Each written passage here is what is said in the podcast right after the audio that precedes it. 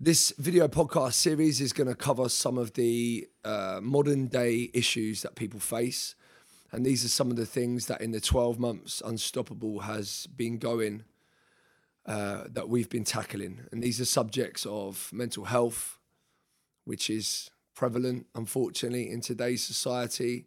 We've got obesity, diabetes, all the food related issues and illnesses, um, and just general bad habits, bad choices, and bad lifestyle. Today, we're going to start the podcast series by looking at myself, um, the creator of Unstoppable Mindset, and I'm hopefully going to give you an insight to my journey from the very start of my career and um, and the rise of my career and the fall of my career, and now once again the rise. The main man that's going to be doing the interviewing and answer, asking the questions is my very good friend Mark Brooks, who is the man behind all the video imagery, which is absolutely amazing. And uh, he he runs the epic company Brooks Studios. Yeah, the man who's normally behind the camera, but unfortunately on this occasion I'm going to be in front of it. Uh, but anyway, so how did you get involved in, in the fitness industry to begin with? Um, well, that's a mad one, really, because I wasn't into fitness at all. Um, certainly not cardiovascular fitness.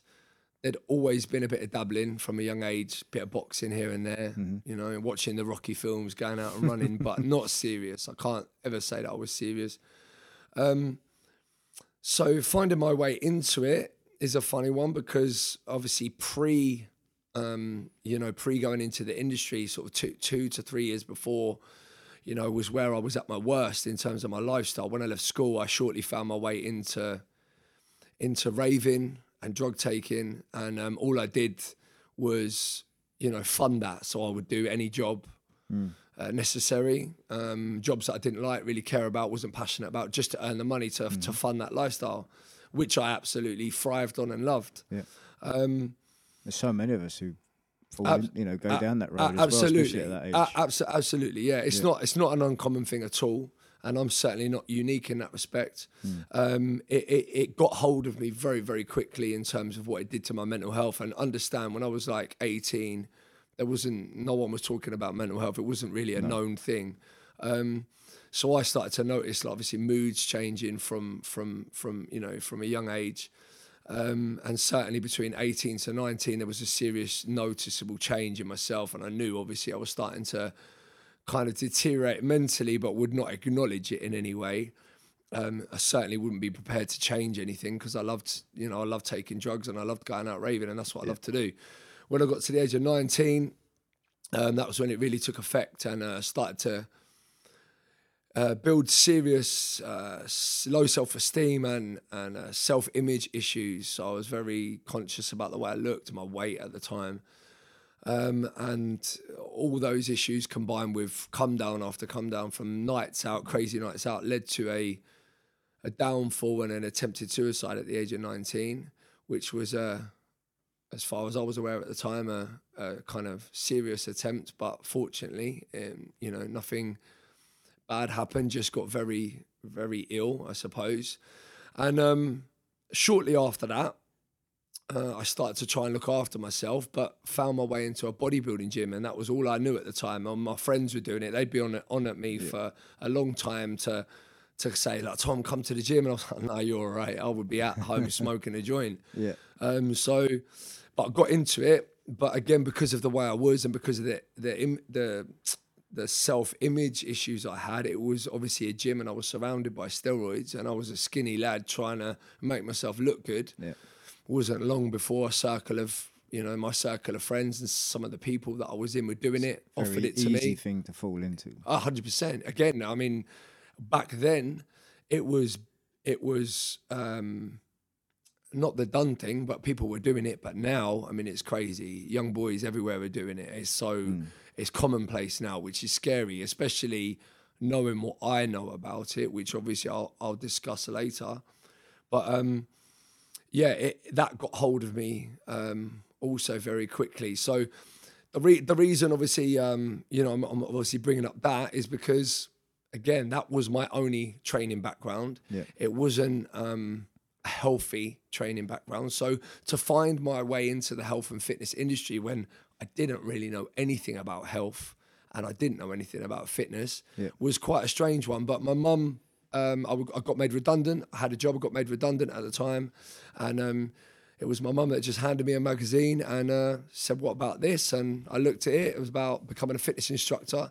I didn't even know what a fitness instructor was because there certainly wasn't any at the gym I trained at. It was spit and sawdust. So, yeah, looked up and um, enrolled on the course, and and that was that. All right. So what did you um? Where did you go from there? You you know you do your course. You know you're still a personal trainer today. So, you know how many years is that? Without giving away your Yeah, age. yeah, yeah, yeah. No, no, it's cool. Yeah, I was a young man when I started. Put it that way. But to stay in that job for or into that industry for a certain amount Yeah, of time. yeah, yeah. It's, been- you know, it was. uh, I didn't expect it to be a life changing career, and it absolutely has been a life changing career. Mm. That's the, that. Looking back now, it's incredible. Really, that that one day, I remember it so clearly in the kitchen. My mum handed me a magazine for it to for it to make so much impact on my life. And actually now make so much impact on other people's lives is actually crazy when you look at the whole story. But Because it's a total flip from going from drug taking. Oh, God, yeah. And then flipping around to the fitness industry. Exactly, exactly. And I was ready to stop and I was looking for a reason to stop. And if I'm honest, that the reason I did kind of rein it in was was because of the birth of my first daughter, Jaden. That obviously calmed me down a lot. And then obviously that coincided actually with me joining the fitness industry. So she was kind of born at the same time I was qualified. So it was kind of like a perfect combination and a saving grace for me. Um, however, the the fitness industry didn't keep me completely safe. You know, I was, I, I was, it, that was the person I was, and as much as I tried to suppress it, um, it was in me to to you know that background of wanting to do steroids. Which, which had stopped when I became a fitness instructor, to be honest. But the, the drug side of things, it was always there. It was always in me. Right. So I you didn't yeah. give up the lifestyle of. I, I, I gave it up because I had no choice. I had I had young ch- a child, um, and then eventually, obviously, more. Um, we didn't go out that much, didn't have much money. I, I kind of had cut myself off from all that circle Right. of friends, so I, I was safe. But there was times when it would that I would find a way to to do It'd drugs. Or, of course, it would, yeah. and that's what happens. But I totally embraced the career though from from early on. Um, uh, I, I loved learning. You know, when I very first came qualified, I loved learning about how the body worked. That got me gripped initially. Uh, then, when I got my first job at the Riverbourne Health Club in Chertsey, which was an amazing club at the time, I was very fortunate to work with some great trainers. One especially being Paul Roberts, who uh, who has got his own business um, uh, currently and is doing very well. So I learned a lot from those guys. But the the biggest learning experience for me was being a watcher and a listener of just people. So, although I was qualified to be a personal trainer, I didn't actually do any paid personal training for over a year and a half because I actually found people. This is in the health club. yeah, yeah. So, when I was you- in, what when was I was doing I- in the health clubs if you're not so personal trainer? well, but you just we was a fitness instructor. Oh, so okay. a fitness Doing instructor at that and time, and I, I'm I know things are changing now because pure gyms they don't you know everything is changing. But at that time, it was a process of you would write a program for someone that came Right. that was new. Um, and then through me asking questions and started to realize that there was a lot of psychological involved because you know people were coming to me at, even at that stage with issues that weren't you know people were coming to get fit and get healthy because they weren't fit and healthy. Mm-hmm. And now if you look behind just that general thing of someone not being healthy and fit there's issues there. There could be just low self-esteem and bad confidence and weight issues and all sorts of things. So i was always aware of of kind of that from an early on stage and then that's what helped me to learn and i think now running my own business that early on experience helps me deal It's with interaction the- with a lot of people. of course, helps, right? Mm. of course, yeah. Interaction with all different ages, and and just understanding, understanding why people get themselves in a rut. Because I certainly have got myself into a rut many times, which is why I think I can relate so much, especially in in right now in the current climate, Mm-hmm. um, because I'm not I'm not a fitness guru as such, in the sense that I've I've lived a very very bad lifestyle. So. Yeah. But what? So where did you go from?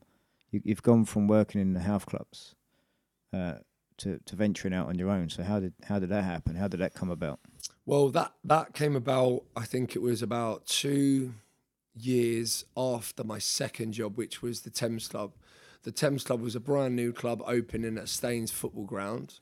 It was at the time it was billed to be like a you know it was going to be a big thing, but unfortunately, it wasn't really designed and run that well, so it kind of didn't last that long. But I had my job in there. I worked with another great guy called Gary Keemish who runs Fresh Gym in Shepperton, and um, we had a great relationship and done real good things there. Um, but what happened is obviously, you know, for me, it was getting stale. I, I, I, was quite heavily into personal training then, and again, still learning and very enthusiastic about the job. Mm-hmm. But I think I was at a time when I was kind of looking for a fresh challenge, and it was a, a an ex client of mine who who actually joined the Thames Club, um, yep. who was who who was a friend also. We became friends, as you do with some clients. It gets very personal. Yeah. A guy called Scott Dale, and um, yeah, he he approached me about uh, a machine called the Power Plate, which at yeah. the time, in all credit to him, was not known by anyone, but he would mm-hmm. seen it somewhere, and he said, "I want you to come to London, see this machine. Um, it's going to be the next big thing." and I want you to run a business and we'll, we'll open loads of chains and we'll, we'll be worldwide. make, make, millions. Yeah, yeah, yeah. literally. literally, that's what it was. Like, we'll make millions and that's it. And I was like, I'm up for making millions. Yeah, I'm, I'm down this, for this that. This time next year we'll be a millionaire. That's basically exactly what it was. So, um, so with the money side of thing, obviously, you know, he, he did obviously drop that in, but I thought, yeah, a fresh challenge, you know, bring something new to the market. So didn't obviously say yes. I said I'll come to London look at it first, see what I think. And I did actually really like it. You know, there was a lot of science behind it at the time that yeah. I was told by the kind of the manufacturers.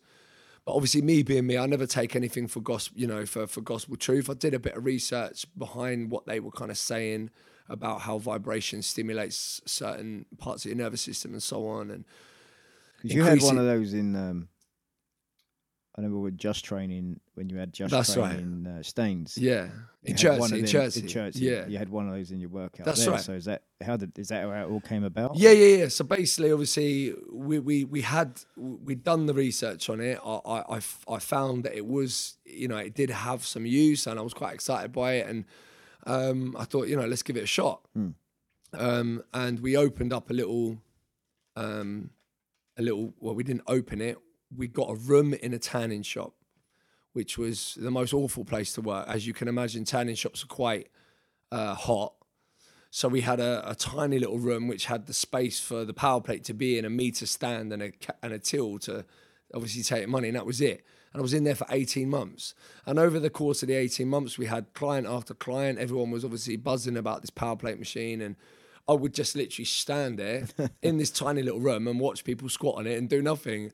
And for 18 months, I did that. And I learned a hell of a lot of skills in that 18 months. Because as you can imagine, no music, no, no, nothing, just standing there trying to motivate someone for 30 minutes and keep it entertaining with nothing to do, no kit but that one machine.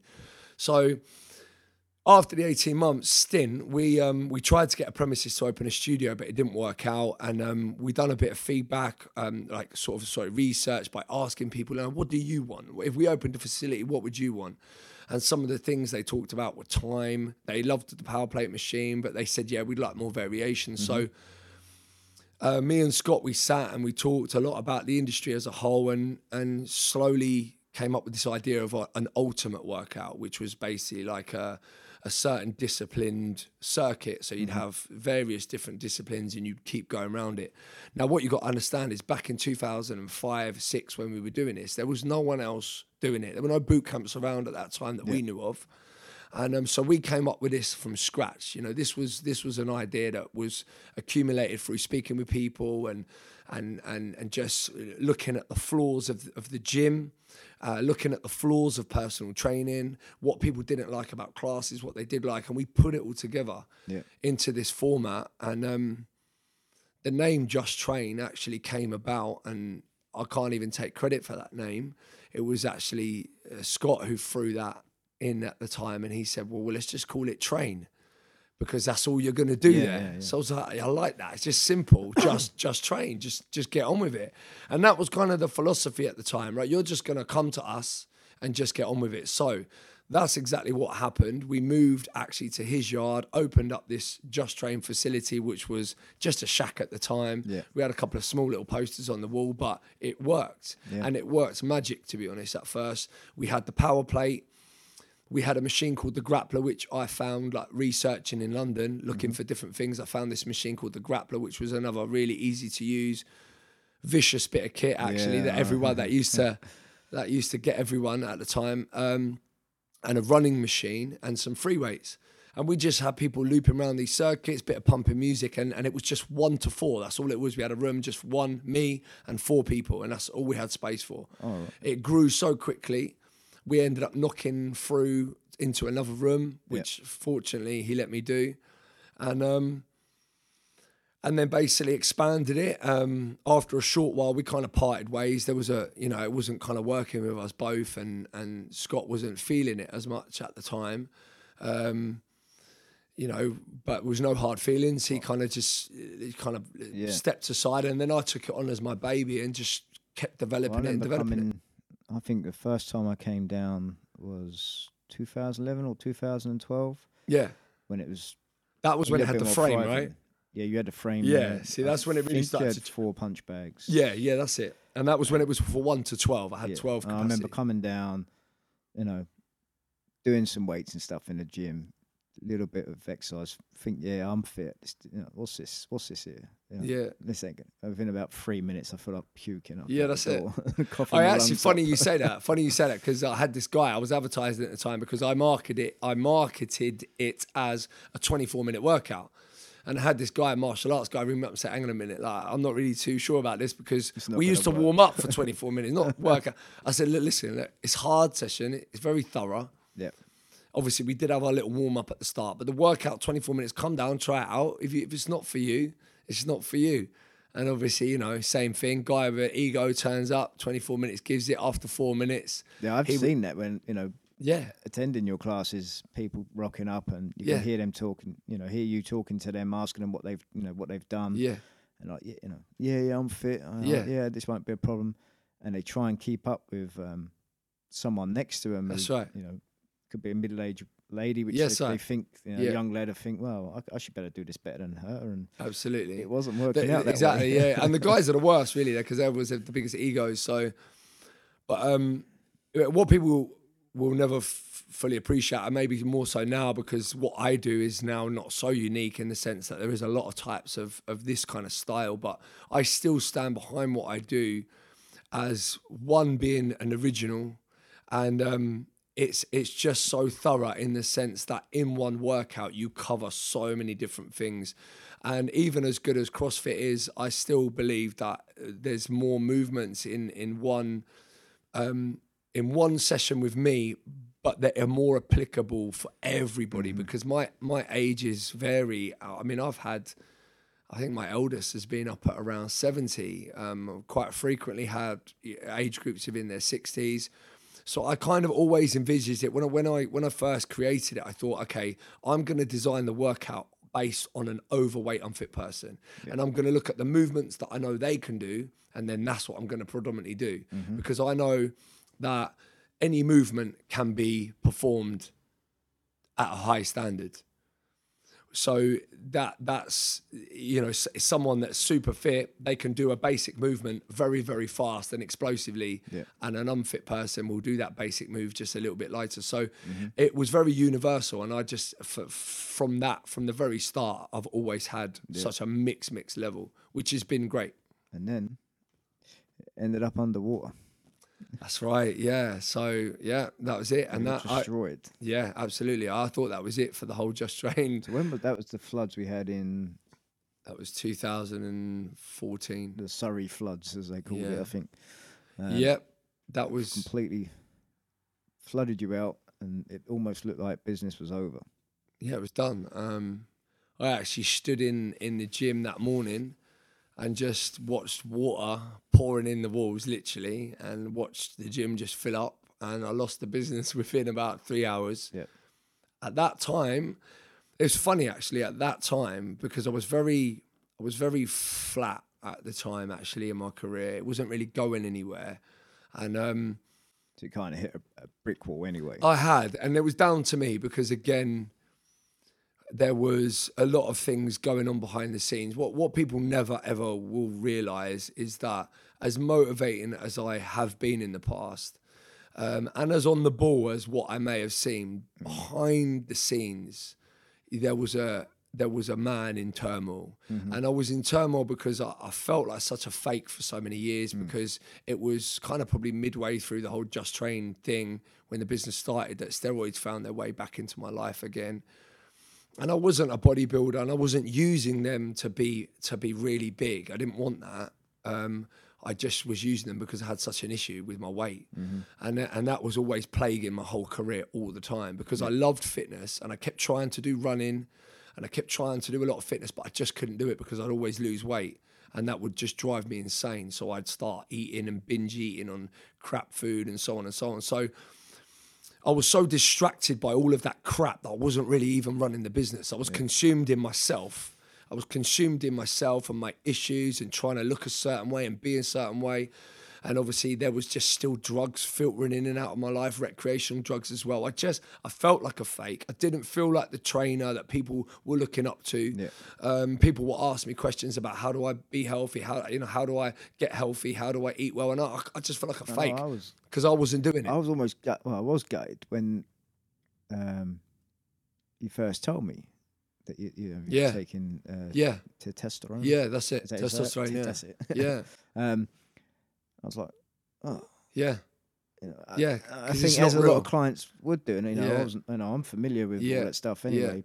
But it was like, Yeah, oh, really? I thought Yeah. it was like genuine. just genuine. Yeah, you exactly. know, i- is there actually a way to do this naturally, or is it all, all hidden? Um, and that's what I, you know. That's yeah, that's and, how that, I felt. and and that's how I felt, and that's exactly how I felt, and that's why I was so bothered by it because that's how I felt. I, I wasn't I wasn't that sort of person that was uh, proud of what I was doing. I Mm. never I would never have ta- I would never have endorsed it to anyone really, um, you know, and um, it, it, yeah, it just bothered me. It was it was a it, it was an absolute um, head trip from the whole time um, that I did it. So.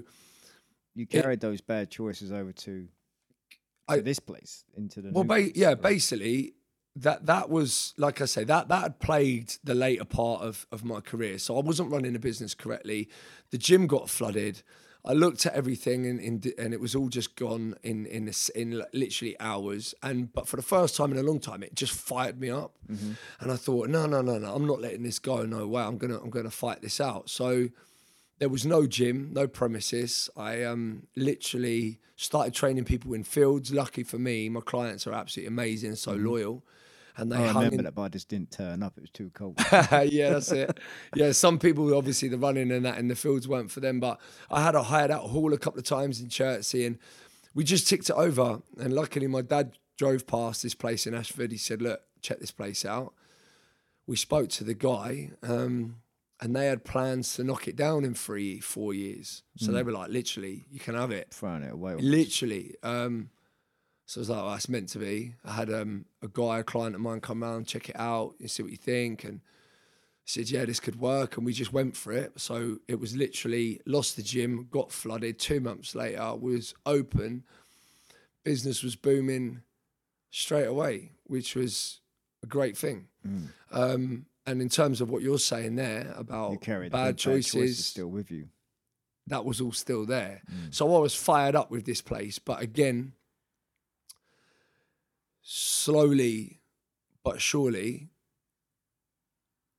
my bad habits and bad choices started to take a hold in in a much more devastating way this time. I had a lot of stuff going on at the time of of launching this. I'd only really recently split up with my ex and went through a very very hard first year uh, of that, which really set me um, set me back in in terms of how I was dealing with uh, the the trauma for me. It was at the time of not seeing my children, which was actually devastating and heartbreaking, and I couldn't deal with the pain. And the only way I could to be to turn up at work and to and to basically be able to manage my job and to manage life and to be the Mr. Motivator that everybody wanted every single day, I had to take drugs. Um, you know, regularly. Yeah. Uh, wasn't every day, but I definitely was using them every single weekend. weekend, to completely switch off. Um, and when I first started this job, you got to understand now my lifestyle was was pretty bad. I was drinking a lot. I was still taking steroids. I was taking drugs every weekend without fail. Um, and and that slowly became to um, it filtered into the week. Um, so drugs started to then become into the in, filter into the week. I was also uh, consuming a lot of caffeine and Red Bull during the day, and combining that with um, with an over the counter prescription, which um, had a bit of a combination effect, which gave a, a pep up for me in the day. So it was just non stop. I was getting problems with my heart. Um, serious problems mentally. Depression was really kicking in.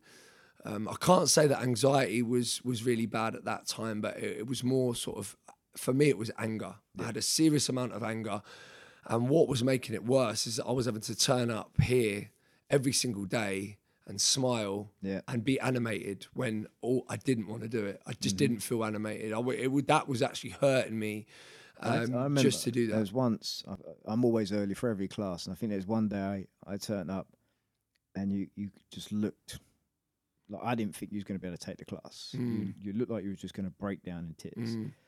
And literally, the next person turned up, you snapped it into gear, and I'm, I, I was training, and I'm watching you like a total mask over what I've just seen at the very beginning, Mm.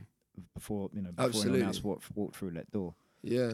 Um, I abs- I, I actually um, I actually mastered the art of that. To be honest, um, I actually mastered it, but it was draining. It was very draining. And actually, I learned down the line uh, from a therapist that um, because of my self-medicating ways, in the back of my mind, I was getting through the days always knowing I had an I had an excitement, knowing that at the end of the day, I was going to basically do some cocaine. I was going to drink some alcohol. So I knew I was going to be able to switch off from it. Mm-hmm. So I knew that I had to just get through them eight hours, being Mr. Motivator, being Mr. Happy. When I was anything but happy, I mm. was so angry, so sad, so upset, so ashamed you know, all these negative emotions were inside that I was like, okay, just get through the day. You got a gram of coke there. As soon as you finish work, do that wicked drink, and that was just getting me through every single week. Um, and then you uh, all of a sudden you I think you had you had someone employed and who was doing a few of your classes and then all of a sudden no one see you and it went all quiet. Like I remember trying to get hold of you. Um I guess someone else had your phone and it was like Tom's unavailable and it That's kind right, of all went dead Yeah. and uh, at the time I was having some of my own problems and I kind of wondered if if it was mentally health based, not on the extreme that yeah, you were going through, but I kind of wondered if that was what it was. And obviously, about two months later, it, I, I speak with you, and it all comes to light.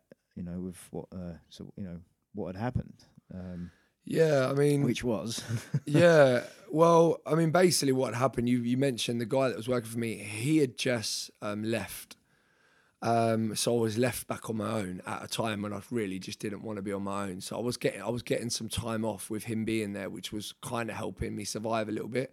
After he left, that ended, and I was back doing the six days a week with the bad lifestyle, with all the problems, and it just didn't last long. And um, I'd actually got to a point where I was really feeling my body and my mind deteriorating through the steroids and through the drugs.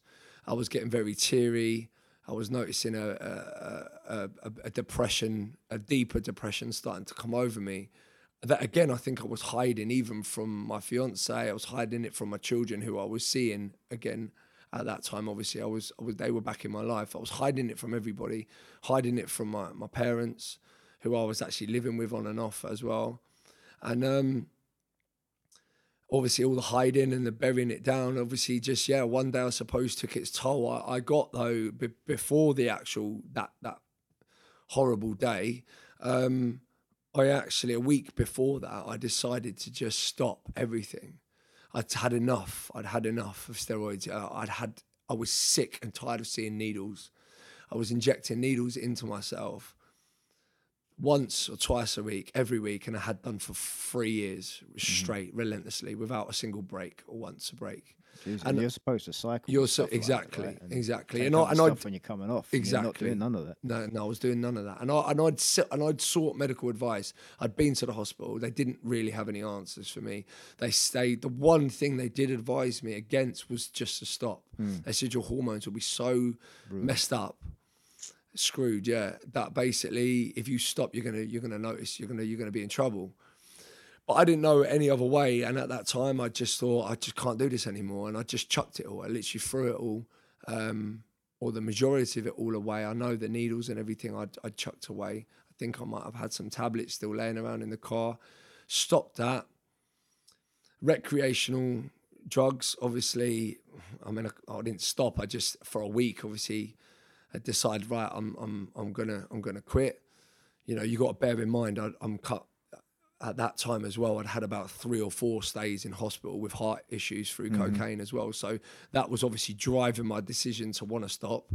Um, as you think would be logical after one hospital stay, you'd Yeah, stop. no. But for me, it took about 4 hospital stays before I contemplated stopping. Um, and um, one week later, from knocking everything on the head, and I do put this down predominantly, and I must stress predominantly to the steroids, definitely. I deteriorated massively. I was crying every single day. I was so um, uh, just distraught, and um, it's uh, it's hard to talk about to be honest because it's something that I brush under the carpet even now. I don't necessarily think I've ever dealt with it because it was just so traumatic. Hmm. Um, and uh, it's really hard to talk about, but I um I just deteriorated. I remember going home and um getting ready f- for work. I'd been out. No, I, I went home to have a shower. I was at my mum and dad's house, and something was wrong with me, and I couldn't quite figure it out. I was uh, looking in the mirror, something that I'd done years ago when I was 19, and I was obsessing with myself, criticizing myself. You're no good, criticizing everything about me, the way I looked. Um, and it was making me really, really angry. And um, this really v- vile anger came over me, almost poisonous anger. Um, if anyone that's watching has ever experienced anger just on a basic level, you know how distracting it can be. But this was on another level. It was very dark and very destructive feeling anger. And um, I uh, I left the house and I had to get a t-shirt for work. I started at five. It must have been about three o'clock, and I went to Windsor. And um, I just remember started having really tunnel vision. I couldn't really hear properly, and I just kept thinking, "What the f- what the fuck is wrong? Uh, something is seriously, seriously wrong with me." Um, but I thought, just get on with it. You got work at five. Just get on with it. Just get on with it. And um, went to the clothes shop, got a t-shirt, and then thought I'll have some sushi. I was hungry. I thought I'll have some sushi. Um, still had time for food, yeah, even though I was angry. So I went into this sushi place and I just remember standing there. And that was it. I just stood there. The guy says, "You're right." I said, I'm all right. Didn't know what I was doing in there. Just stood there and stood there. Must have been in there. I don't really actually know how long I was been there, but I just remember walking straight back out after the guy asking me about two, three times, Are you all right? Then um, I got back to the car and I was like, again, just going in my head, going again and again. What the, what's wrong, Tom? Something's wrong with you. Something is seriously wrong. I couldn't work it out. It was just focused on getting to work, loyal to the end. I wanted to be there and open up my business. And you must understand that throughout my whole career, if I wasn't at work, it was something serious. So I was still trying to get to work, and I got to the door. I put the key in the door, walked in, and um, stood around for like about three minutes, staring into space, and then um, I just, I just left, got in the car, I turned my phone off, and drove. And the moment I did that, the moment I turned the phone off and uh, got in the car, I felt the calmness come over me straight away. That I just shut myself off from everybody. Mm. No one was going to get me anymore. I was gone. In my head at that time, I was gone and I was never coming back. What that meant, I didn't really know. Uh, in my mind at the time, I I was going to just drive um, to the to the coast. Don't know why, but that's what I was going to do. And I was driving in my car, and I just again I felt relaxed. I thought, thank God, no, I don't want to speak to anyone ever again. I didn't even want to speak to my children. As heartbreaking as that sounds now, and I don't mean it. I didn't mean it in a in a horrible way. I just didn't want to ever face anybody again. And I didn't actually want to face myself anymore. I was running from myself as well. I got in the car and headed down the M3 and um, hit a shitload of traffic and started to get a bit of anxiety. Well, quite heavy anxiety at this point. I was like, I can't sit in this car and there's traffic. And there was um, the service stations at Frimley. Oh, I'm going there. I'm going to get in a hotel room and I'm going to get absolutely smashed. Um, and um, I knew it, and that's exactly what I thought, you know, and that's exactly what I did. I parked up the car, um, still very disorientated. I can't really e- explain, and I can't even relate. No, I can't relate to what I felt. Actually, I can't conjure up the emotion. I know the anger was there, but there was it was so much more than that. Um, I booked in the um, the hotel room. I saw behind reception that they had alcohol. I was smoking at the time. Again, another crazy bad habit. Fitness trainer, smoking a lot as well. And um, bought a load of beers. Went up to the room, drank a couple of beers, and went to sleep. And um, when I woke up, I was kind of um, again in the same state of mind. I wanted to just destruct, and that was it. And that was what I had in my mind. So I went out of the room and went to the into the service area, bought a couple of bottles of wine to add to the beers that I'd already drank, and just started getting drunk.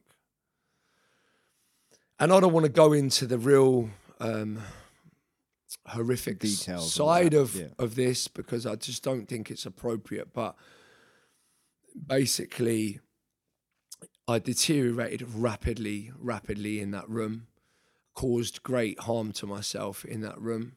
Um, and when I was found, um, eventually, you know, there was a lot to it. And unfortunately, um, you know, this whole whirlwind of what happened in there included my fiance coming in um, and seeing me in a in a bad state on the bed, and there was literally smashed glass all around the room. There was blood all around the room, in the bathroom, on the floor, on the sheets, and um, she found me. She came in and um, she relayed this to me.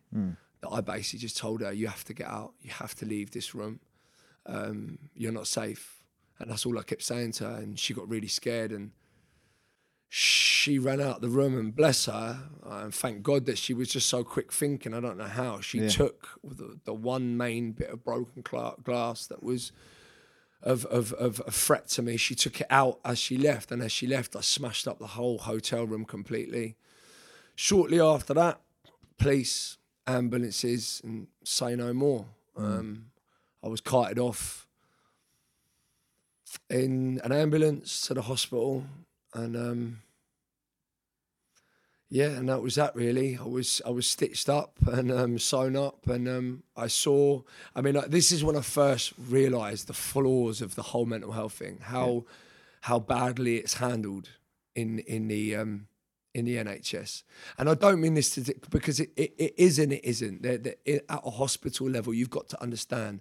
I'd gone into I'd gone into a um, hospital with injuries that I'd given to myself. Yeah. Clearly, I was not right, No. and they literally just sewed me up and sent me away with, with nothing really. Right. Um, I was left outside. My dad and my fiance came to pick me up the day after, and I was just lying out on a bench outside the hospital. And they were disgusted by that, obviously. And my dad had then you know down the line complained and written a letter, whatever. But but that was that.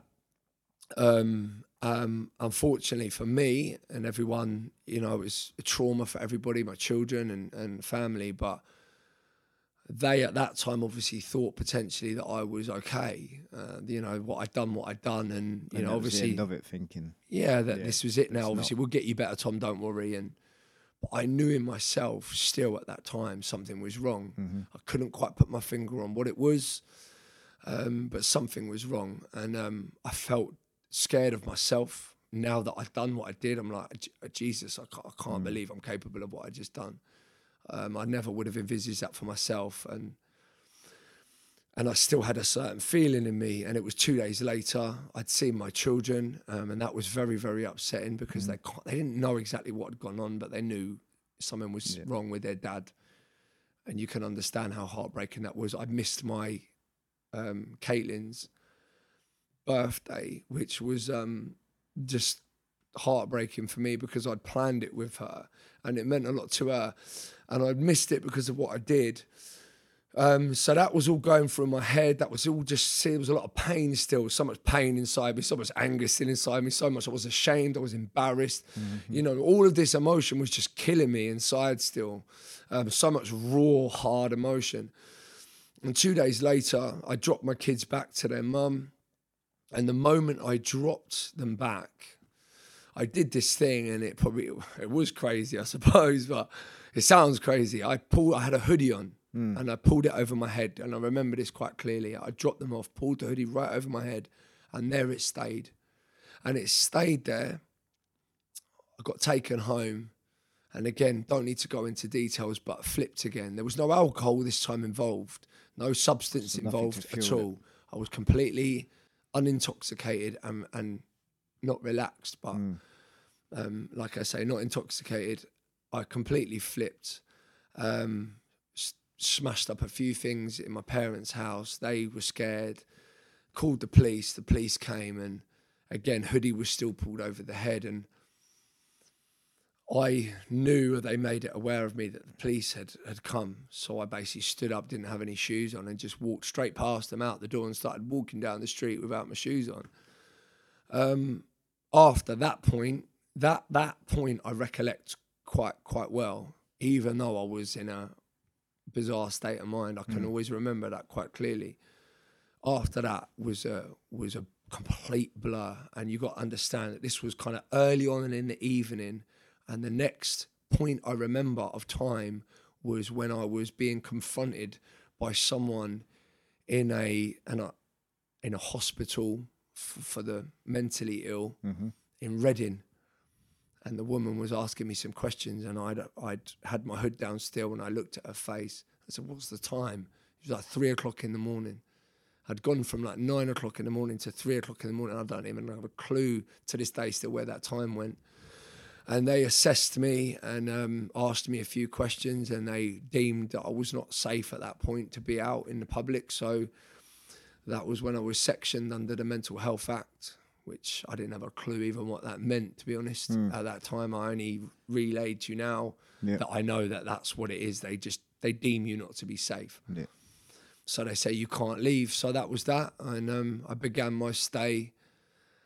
Well, you know, three days ago, I'm working in a gym, and and um, people are looking at me as Mr. Motivator. Still, no one even had a clue. No one had a single clue. And then three days later, and that that's how dramatic it is, and it's where a lot of my my fire comes from now because you can hide as much as you want to hide and you can lie as much as you want to lie to yourself but you will get found out whether it be that you collapse mentally whether it be that you have a stroke mm. whether it be that you get diagnosed with type 1 diabetes whether you have a heart attack you will get found out. You cannot hide from bad habits but you can lie and you can say you're fine. And I said I was fine, and I said I was cool, and I told everyone I was cool, and everyone I was fine, and that drugs was acceptable, and I paid the price in the biggest, biggest way possible, and it was the biggest eye opener for me f- to mental health. My my stay in hospital, which was at Reading and then was at Frimley, um, because I was surrounded by it and I learned ab- about it. I realized that some people are seriously, seriously sick.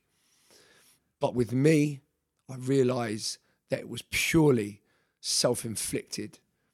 And without knowing it, then with that knowledge, Unstoppable Mindset was born. From that, Absolutely from that. It wasn't created at that point, but No. that started the idea a, of ch- a chain something. of events. because you had that- like a, about from then. Would you say another maybe twelve months? Absolutely. Of Sort recovery. of recovery. Yeah, Absolutely, books building it up, and then because I didn't come over here, I wasn't involved in any of the training sessions at that That's time. That's right.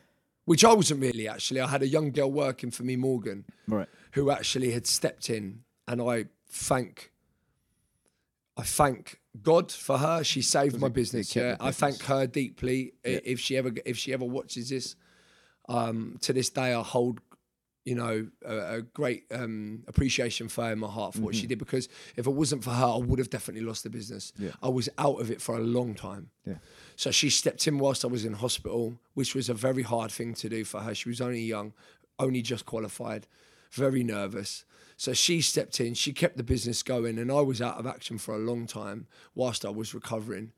Um, and uh, I actually thought about contemplating leaving because for me, the fitness industry was partly responsible for my breakdown because it wasn't partly responsible. I just at that time I held it responsible because I'm thinking, oh, the fitness industry has led me to want to have to look a certain way, and that's what led me to to be, you know, to to end up, you know, near dead, you know, near dead because I couldn't. I had to live up to a certain persona. And I was sick and tired of living up to that certain persona. And I thought, I don't want to go back now. I knew at that point, I knew steroids was finished. I could never go back. In my mind, they were 80%, I, I believe, 80% um, accountable for my downfall without question. And if anyone watching this knows anyone taking steroids, if anyone watching this is taking steroids, they are the most toxic and poisonous thing you can do. And there's a hell of a lot of people I know that take them that are actually addicted to them because you become so. Um, physically addicted, you have to look a certain way. You don't like losing weight, and the fact of the matter is, as soon as you stop taking steroids, you do lose the weight, and that's a fact. Yeah. So so yeah, my recovery um, uh, kicked off. I had a, a young girl, Morgan. She was working for me. When I eventually ventured back in, it was a slow journey back in. Really, I kind of eased myself back in, but it, it wasn't there for me. You know, it, it- my heart wasn't in it as such um, until the uh, Lulworth Cove journey. That's right. Which- you were no runner. I was no runner. remember I, doing- dabbled in it. I yeah, I know through in it. boxing and stuff. Yeah, I'd always dabbled in it. boxing, and you, were, you know, used to take me on some horrible hill runs. Yeah, exactly. So you for- know, for I, boxing I, training. yeah, I'd always loved it, but but I I, don't think couldn't do it. You've never done any kind of race. No, right? not not seriously. So- no, I, I done one. I done one hell run and one tough mudder. That was all. And the hell run at the time, I did it half-heartedly because I, I mean, two days before it, I was taking drugs. So Yeah. you know what I mean. So yeah, I wasn't. I wasn't serious. I wasn't a committed runner. Oh, what's, what's the race called again? So Endurance Life is the company, uh, and the race I undertook was at Lulworth. and that was Cup. your first first race, right? That was my first race, but but the, so the reason behind doing it though was because I was having problems with my toe, um, which was growing the nut around the knuckle, Right. um, part of the toe, the joint, um, was was starting to flare up and swell up and get very stiff. I didn't have a clue what it was. So obviously thought it was getting worse and worse. I thought I better get it checked out. I'd had a couple of consultants look at it. Um, it- that was and at the time when I was seeing them, it wasn't related to that. They they were looking at that, saying, "Yeah, I think it might be arthritis. I think it might be this." I thought, "Okay, I'll get it checked out." I did. Um, I was expecting it to be something pretty minor, me being me, thinking it'll be all right. And um, he basically looked at it and said, "Yeah, you got stage three arthritis. You can't really do any impact training anymore. It will speed up the um, degeneration of the joint and so on and so on." So I was like, oh, great. I needed that. I was kind of six months into my recovery. I was trying to be upbeat. And then I kind of got that little thing. And I love my training and I love high impact. I love kind of, you know, doing the kind of the, the harder stuff that, you know, the burpees say and that kind of training. I love all that. So to, to, to say that, you, you know, he was knocking that on the head, I thought, do you know what? I'm not really going to listen to that. I'm going to start running. And um, I thought, I'm not just going to start running. I'm going to start running up and down cliffs. And enter this Yeah. sick race. Yeah, it was a 16 mile. It's the, it's a half marathon on their books, but it's their only half marathon that's actually longer. It's 16, 16 miles in Lulworth Cove with sort of three and a half thousand feet ascents up and down the cliffs around Durdle Door. That's right. Because I went to Durdle Door around about the same time. Uh, Yeah. Sorry, in the same year, just as a weekend trip. And when you told me about it, I've seen them cliffs. I thought I didn't think there was any way you could walk up them, let alone try and run up them. Yeah, And you Yeah, got, and you well, got a 16 mile run. Exactly, and and it was a very good friend of mine um, who was a client at the time, and now we've become very good friends. Mike Edgeshill, who comes here, he's training, still trains with me. He he actually told me about the Durdle Door race in passing in the gym, and I didn't pay any attention. But I oddly had these two dreams about this place called Durdle Door, and I kept thinking, "Hang on a minute, I don't know." I don't know a place called Durdle Door. And I kept thinking, that's weird, having this dream about this beach and this weird sculpture on a beach. And it kept playing on my mind. So one day I had the dream for the second time and I thought that's just too weird. I googled Durdle Door and this picture of a beach came up with this. Oh, I think, oh, hang on a minute, that's strange. I rang my fiance. I said, babe, I've had this dream about a place I've never been to. Um, she says, "No, you're mad. So someone must have said it." And I kind of really hmm. started thinking, thinking. I was like, "Mike did say something about a place." And I approached him the next day. He said, "Yeah, I told you about that." I said, "Damn, I had two dreams about it, really vivid." Hmm. After that, I was set. I'm going running there. It kind of for me, it was a sign. Don't know why. I just took it as that. It kind of just was playing in my head. Right, I'm, I'm entering the race, and I did. Started running. Knew that I was going to have problems with my toe. I knew that from the start because it was it was painful just to walk. So I started doing these runs, and I was running four miles.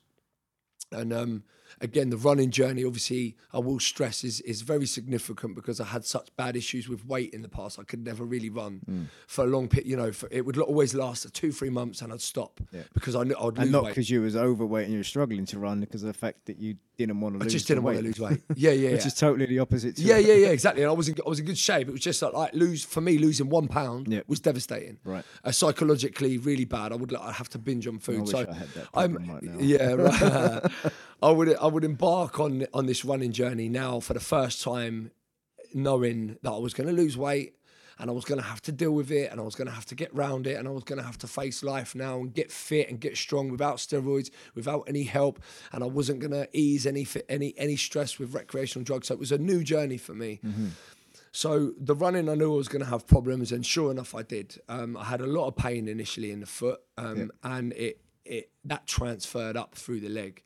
Um, once I started hitting the bigger miles, once I started passing sort of six, seven, eight miles, I started to get problem with my right hip.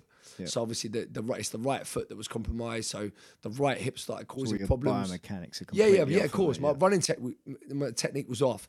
Where the toe didn't bend, my foot was starting to to roll out.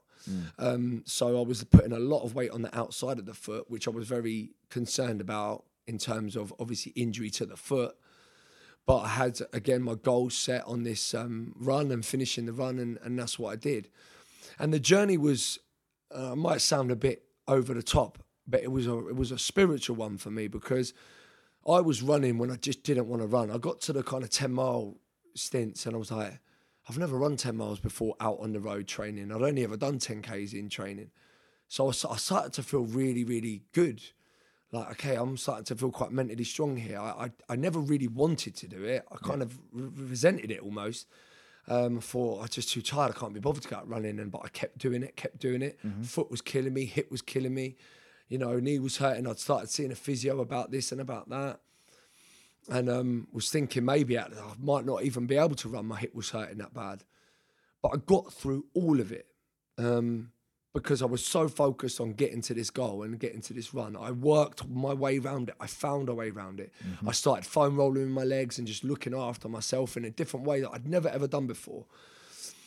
Um, so fast forward, run after run, hit the 12, hit the 13, hit the 14 miles.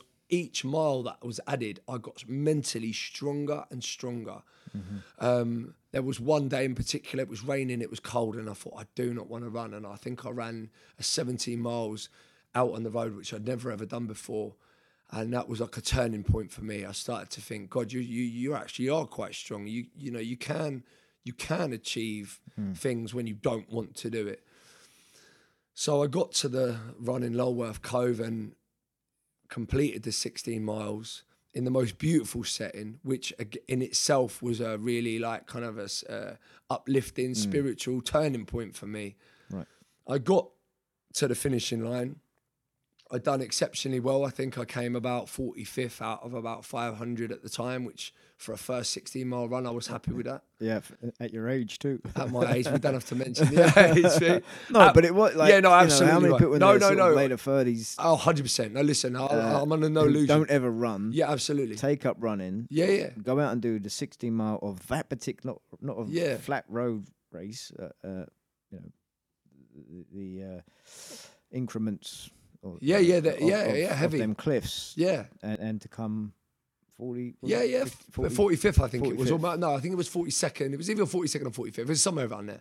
Um, no, I was really happy with it and elated. And yes, definitely starting at a later age, obviously 37 at the time, with injury, with problems, probably shouldn't have been doing it. You know, my physio, um, Martin O'Connell of uh, of Symmetry um, Clinic in Shepperton.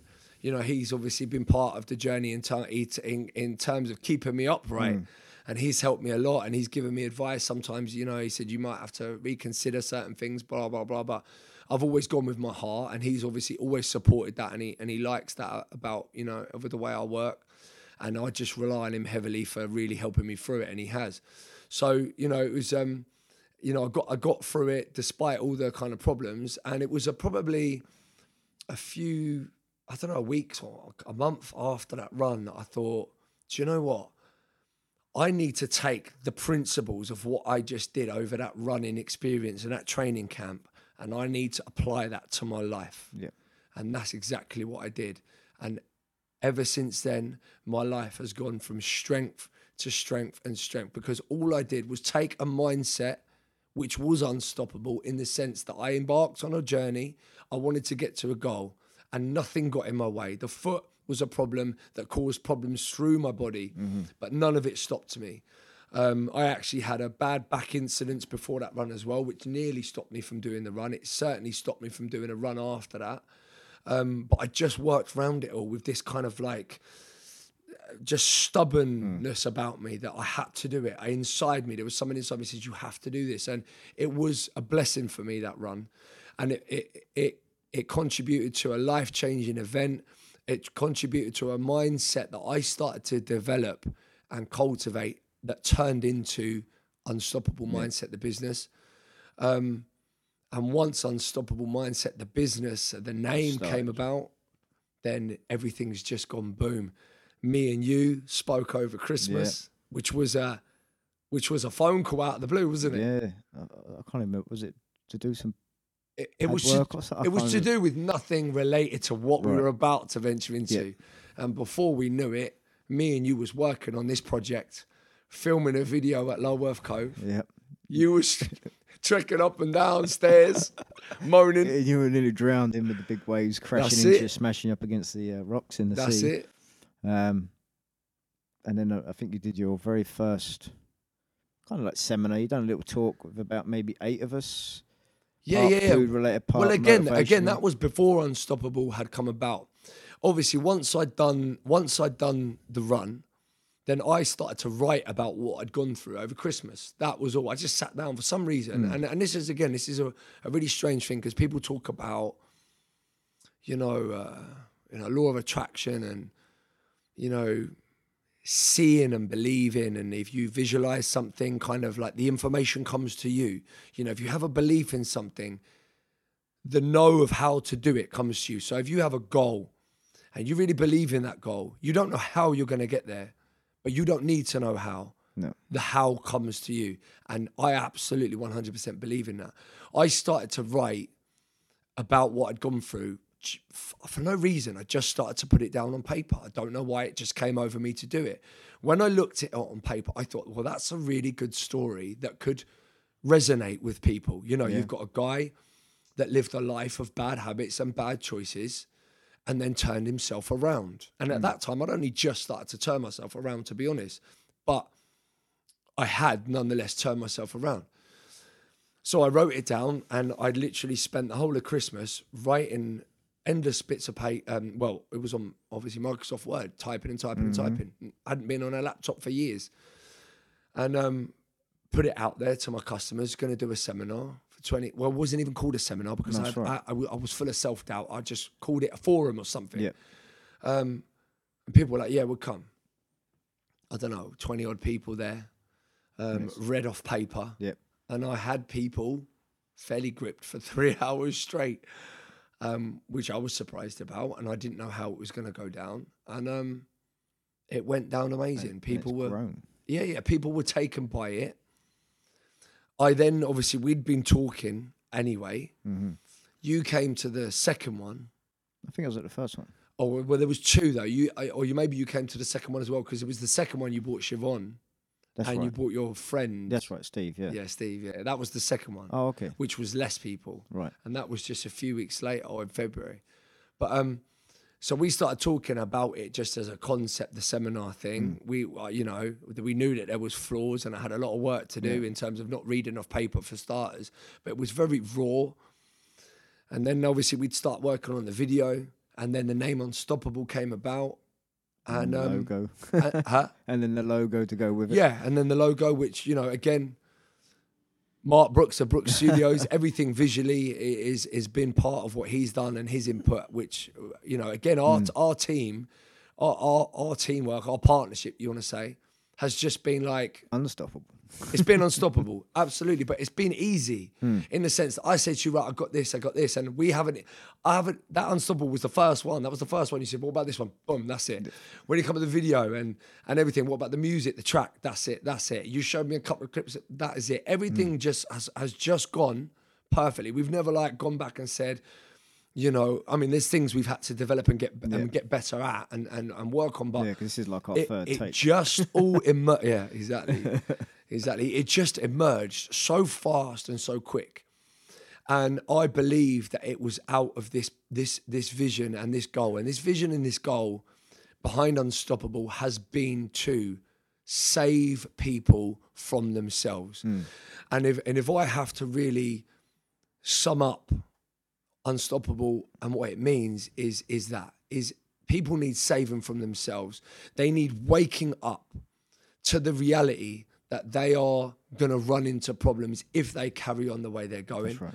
and it also means and i've said this now numerous times um, because this is what it kind of you know as it's developed this is this is what it's um, you know turned into for me a deeper meaning of fighting. I realized through le- through my own journey that for me to stay the way i am which is so much so positive now and i have such a great outlook on life and things are so good and i see i see the great in everything i see the opportunity in everything but i have to fight. I have to fight on a daily basis to maintain it. And you have to keep growing as a person. You have to keep growing as a character. You can't stay, you can't stand still.